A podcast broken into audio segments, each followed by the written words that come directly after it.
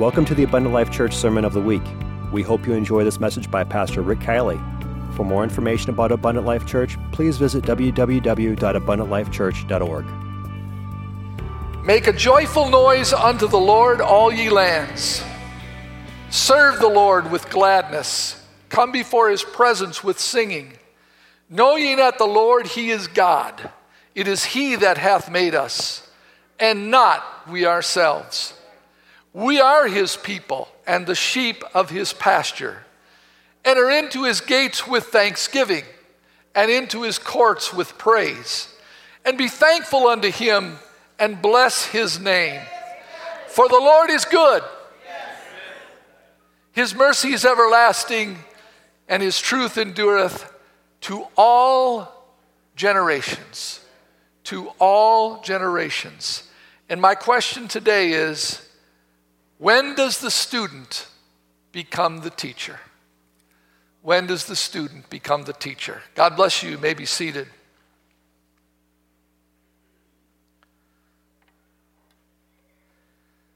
I remember being a teenager in the late 1960s. It was the best of times and it was the worst of times. I remember in the 1960s, everything was closed on Sunday. What? Everything was closed? That's right. No grocery stores, no shopping, no restaurants. Why, you couldn't even buy gasoline. You better take care of all that stuff on Saturday because Sunday is church and family day. Church in the morning, family the rest of the day. Picnics, getting together with other families, socializing. Sunday night was when the best programs were on, and they were all family programs. The Wonderful World of Disney. Bonanza. All the best shows. Sunday night, family night.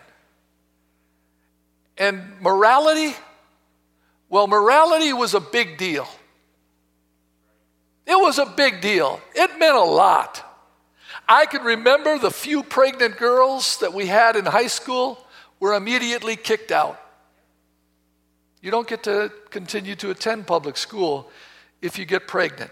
Adultery, if you were a woman, you were shunned from society. People turned their nose up at you and turned their back on you. And if you were a man, well, you were worse than a dog for being unfaithful to your spouse.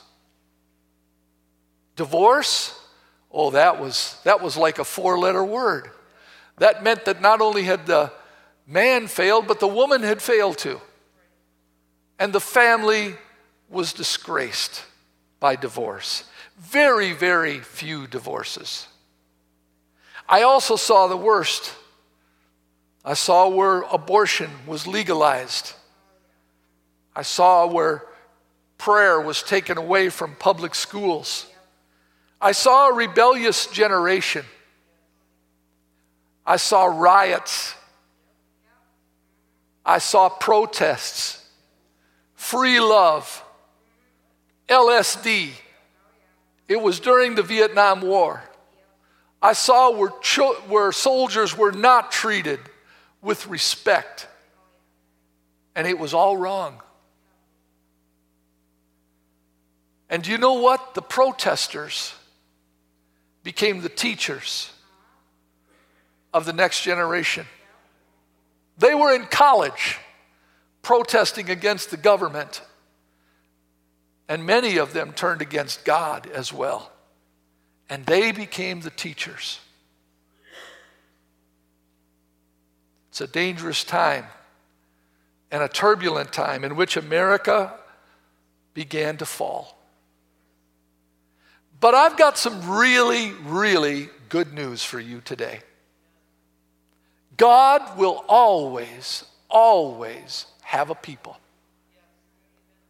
I want you to examine with me Isaiah 59 and verse 29 verse 19. Isaiah 59 19. So shall they fear the name of the Lord from the west and his glory from the rising of the sun. And when the enemy, you remember when it gets bad and when you begin to think that the whole world is going to hell in a handbasket, you remember these words. When the enemy shall come in like a flood, the Spirit of the Lord will raise up a standard against him. The Spirit of the Lord will raise up a standard against him. There are still a good number of people in this country that believe in morality, that believe in righteousness, that believe in holiness. Don't let the media make you think that that's the way everybody feels. It's not true. Don't buy into the movies that say that promiscuity is happening everywhere and that if you're a virgin that there's just something wrong with you. Don't buy it. Let the Spirit of the Lord raise up a standard and raise up a people that declares His righteousness to the next generation. And the Redeemer shall come from Zion and unto them that from transgression in Jacob, saith the Lord. And as for me, this is my covenant with them, saith the Lord. My spirit that is upon thee, and my words which I have put in thy mouth, shall not depart out of thy mouth, nor out of the mouth of thy seed nor out of the mouth of thy seed, seed, saith the Lord, from henceforth, henceforth and forever. This is going to pass on from generation to generation. His truth continues to march on. You just got to decide which group you're going to march with, because you're going to march with one or the other. My pastor used to say, if you don't stand for something, you'll fall for anything. We know what we stand for. We know whom we believe in, and we believe He is able to keep us. And when sin abounds, the Bible says, grace does. It doesn't say just abound, it says much more. It's not equal. Did you hear what I said? Well, as, as the world turns up its sin, God turns up his grace in equal proportion. No, that's not what the scripture said. God did much more, much more, not the same, much more abound. But I also noticed that this rebellious generation of the 60s had revival in the 70s. I also noticed that a good number of people in this congregation are from the 70s when it came to their experience with God. We have grown up together. I recognize the importance of decades and generations, and I hope that you do too. Now, a decade is 10 years, a generation is 40 years. And it is significant even in the scripture. Did you know that the first three kings of Israel all reigned for 40 years apiece? Did you remember that Moses lived his life in three 40 year time periods? And all of those were raising up their next their next leader. Leaders were homegrown. Those are the best kind, folks. I know that sometimes we need to import people, but the best way to grow a church the best way to grow a church and the best way to grow the next generation is from the generation of the present inside your own congregation. It's the best way to go, starting with your children and somebody else's kids as well. That's the best way to grow a church. Did you know that the priests of Israel had to be 30 years of age before they could begin their ministry from the tribe of Levi? And did you also know that when the priest became 50, their ministry changed from service to mentoring? The 50s mentored the 30s. I had a little bit of a flashback, and if you'll just give me a minute to, to express myself, I remember being a rebellious teenager myself. None of you saw that. You, you don't know what I was like when I was a teenager, but I do. And the teenagers that are raised in this church, you get to see them not only at their west at their best, but sometimes at their worst. And sometimes it's hard for you to forget the mistakes that they've made, and it's easier to forget the mistakes you've made. But we were all at one time teenagers. We all had our regrets. We all probably rebelled against our parents and against some of the things that we were taught. I had the advantage of coming into the church at the age of 22. My teenage years were gone. I became a part of Parkway Apostolic Church. Nobody knew who I was. And I didn't volunteer any information. But at the age of 22, I gave my life to God, and at the age of, of 24, Pastor Tamil gave me a three year apprenticeship, took me under his wing. By the time I was 27 years old, I began to pastor. I wonder how many of you would follow a 27 year old pastor who'd never pastored before. It would be difficult for you. In the back of your mind, you'd probably say, What can a 27 year old tell me? I'm an adult. I have experience. But even at the age of 27, I got my chance because God called me and because my pastor believed in me, and a few folks took a chance with me. I think it's time for payback. I think it's time to start trusting the next generation, to believe that they can not only be as good as we think we are, but even better. I will never forget the words of my father when I tried to pay him a compliment one day. I said, Dad, I admire you so much. I want to be a truck driver. I want to be just like you. And my dad, without hesitation, turned to me and said, Son, I don't want you to be like me. I want you to be better than me. Can I speak to the next generation this morning? We don't want you to be like us. We want you to be better than us. We want the next generation to be stronger, more evangelistic than our generation has been. I also remember seeing a sign that said, Life is short. You're about to become a memory. So be a good one. Did you hear what I said? You're about to become a memory. So be a good one. So I want to talk to some people here in the few minutes that I have with you today and leave, hopefully, a lasting impression. I have a vision for every service. I, I visualize the service before I even put all the notes down. And I have a vision for this service. And I would like those that are 50 years and above to please stand. If you're 50 or above,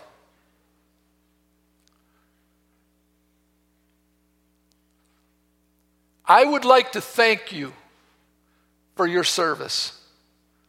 You have worked in the heat of the day.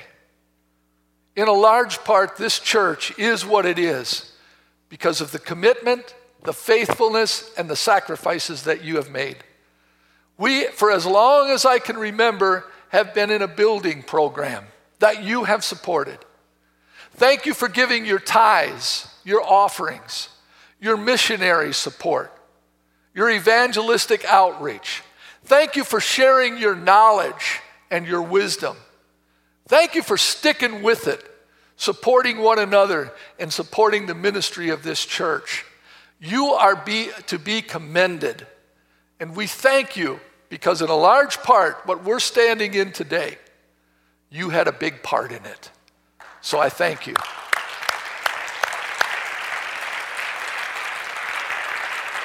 Praise God.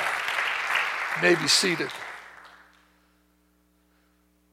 But I began this message by saying, when does the student become the teacher?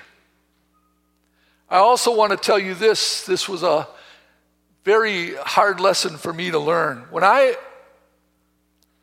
I mean no disrespect, but I need to make this illustration so that it doesn't happen here. When I was a young man growing up, and perhaps my father in law saw the teenage years of my life. He didn't have a lot of respect for me, didn't like me very much.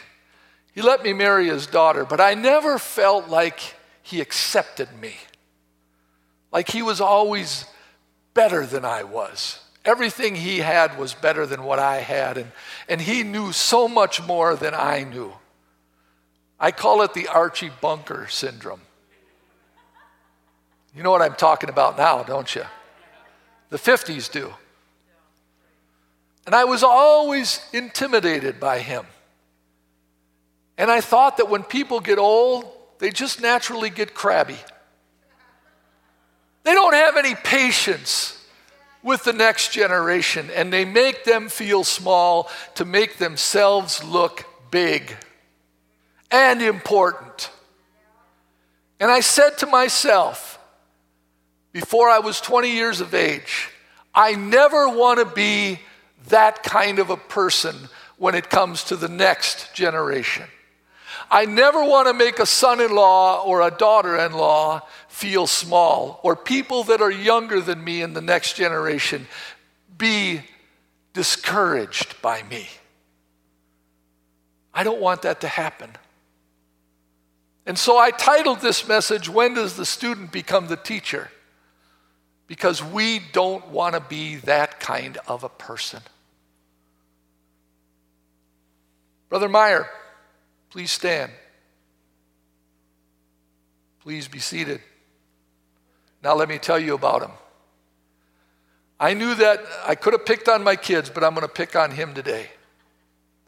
I knew that young man when he was a pup.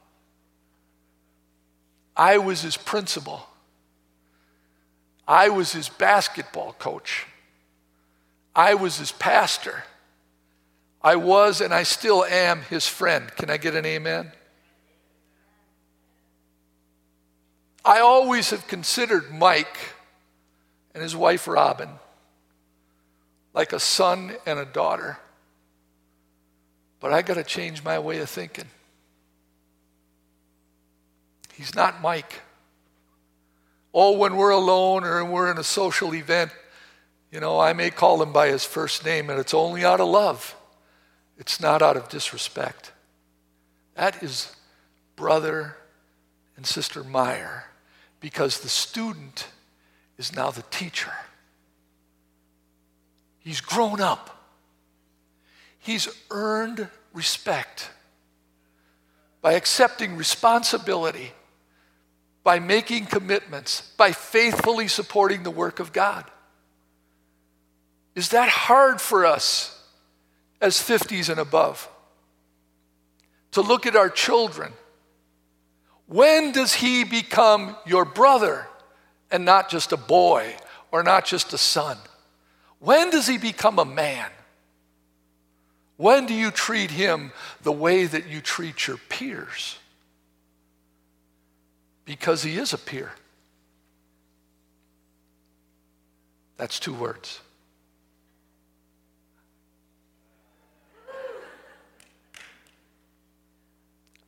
Isaiah chapter 51. Hearken unto me, ye that know righteousness, the people in whose heart is my law. Fear ye not the reproach of men, neither be afraid of their reveling. The moth shall eat them up like a garment, the worm shall eat them like wool. But my righteousness, watch this, my righteousness shall be forever, and my salvation from generation to generation. I'm saying, and I'm included in the 50s and above, I'm saying that we should be building through encouragement through mutual admiration. We should be passing the mantle and oftentimes even sharing the mantle. I don't think I'll ever retire from being a Christian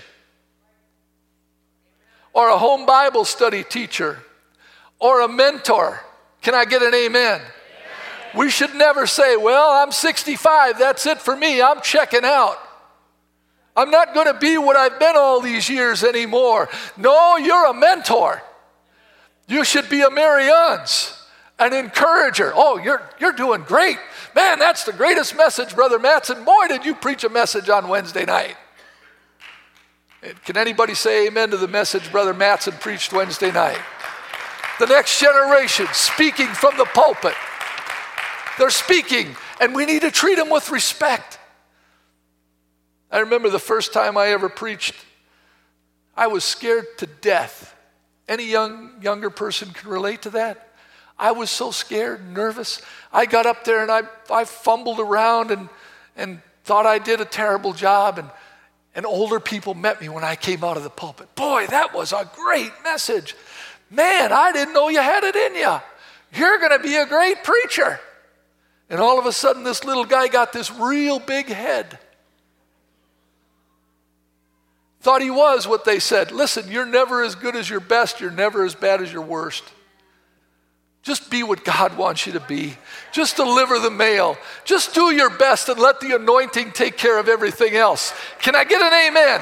It doesn't matter what age you are, it doesn't matter your pedigree or where you've come from. But 50s, we've got to encourage the next generation. Now, let me talk to the 20s, the 30s, and the 40s. Please stand up 20s, 30s, and 40s.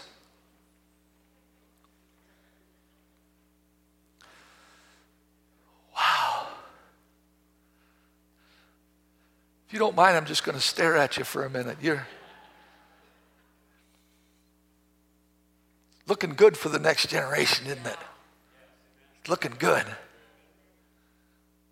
Let me address you just for a moment. Please stand. Come out of the shadows.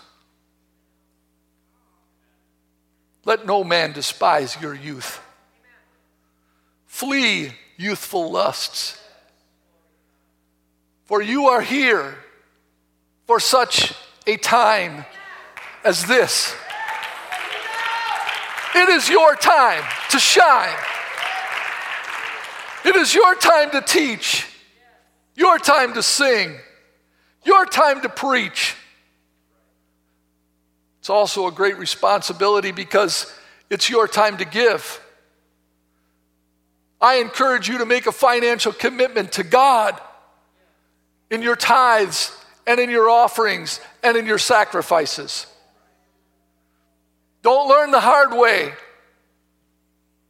Practice the Bible way. Oh, I don't know if I can make it. Don't rob God. Don't rob this church. And don't rob yourself. Because all those 50s that have been tithing all these years can say, God far and away outgave whatever I gave. God has always been faithful and taken care of me. I have no regrets about the generosity that I've tried to display to God. It's your time to shine. I'm calling you out again. I may keep doing it. I'm calling you out. It's your turn. Step up, shoulder up with the 50s. And if you get an old crabby guy, find somebody else. But there's enough of us around here that love you, that respect you, that want to help you because we believe in you. We believe in you. Thank you. You may be seated. I want to give you this illustration. It's the best one I could find. One day, a great, great man of God, a prophet of God named Elijah, walked by a young man named Elisha. And he felt impressed of God to take off his coat. And he took the coat off and he put it on the young man. And the young man knew what that meant. That meant that, hey, I'd like to give you what I have so that when I leave, you can carry on. I'm putting this on your shoulder. Elijah accepted that. And he followed Elijah until he was taken away by God. And when Elijah was taken away, for the last time, Elijah's coat fell. It fell right out of the sky.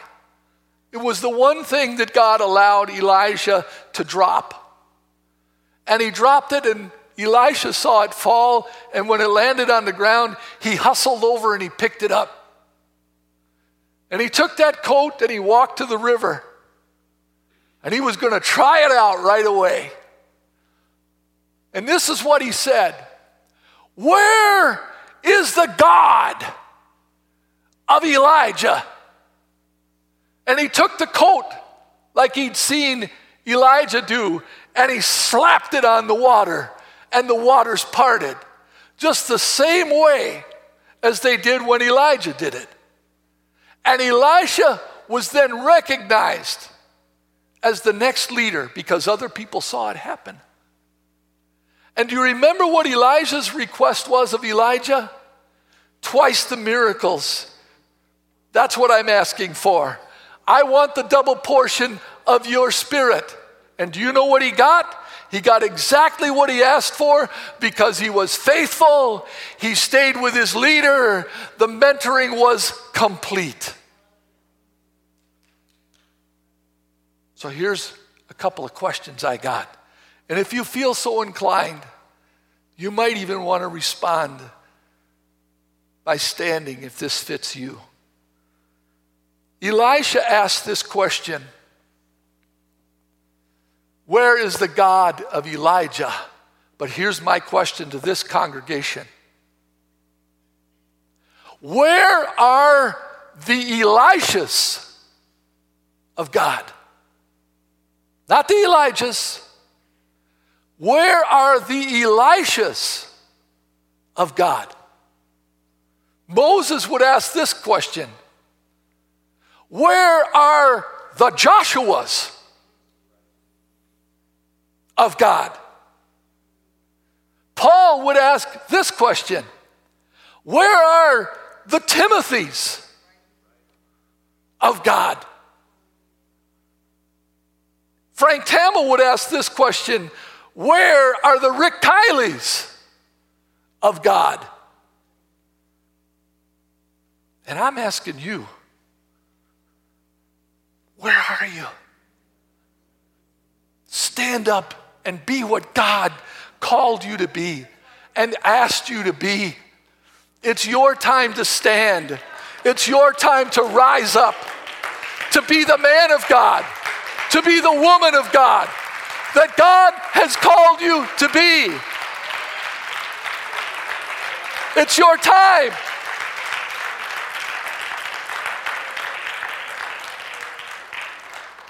If God, let's stand together.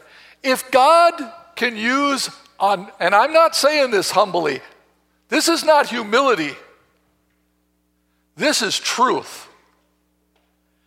If God can use on nobody like Rick Kielley, then God can use you. God can use you. It's your time. 1 Peter chapter 2. Let me read it in your hearing before we pray together today. I'm speaking to this entire church now when I read this. You are, not you were, not you will be. You are, I like that, a chosen generation. You are, remember the 30s and the 50s? You are a royal priesthood. You are a holy nation. You are a peculiar people that you should show forth the praises of Him who's called you out of darkness into His marvelous light. Oh, we're living in darkness, but He is a marvelous light.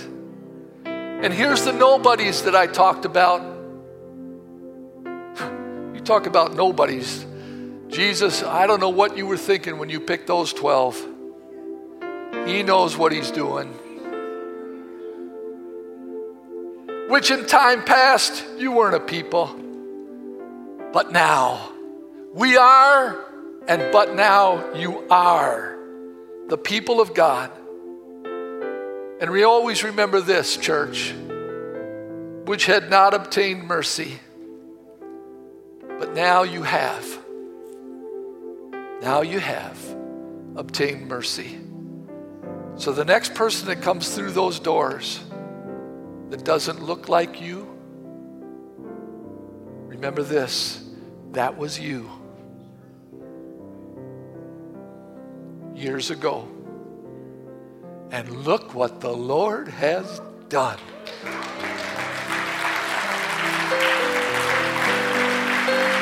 Praise God. Praise God. Jeff Brown, I love you. You're a great man of God. Where's the next Jeff Brown? Kevin Barningham, you're a great man of God. Where's the next Kevin Barningham? Do I need to keep pointing and singling people out, or do you get it? So I'm asking for an altar call, unlike we've had for a while. I'm asking the 20s, the 30s, and the 40s that feel that they want to be used of God and that there's a call of God on their life. I'm asking them to line this altar right now. Step out, please. 20s, 30s, and 40s. You, I've been preaching to you today. Come to this altar, please.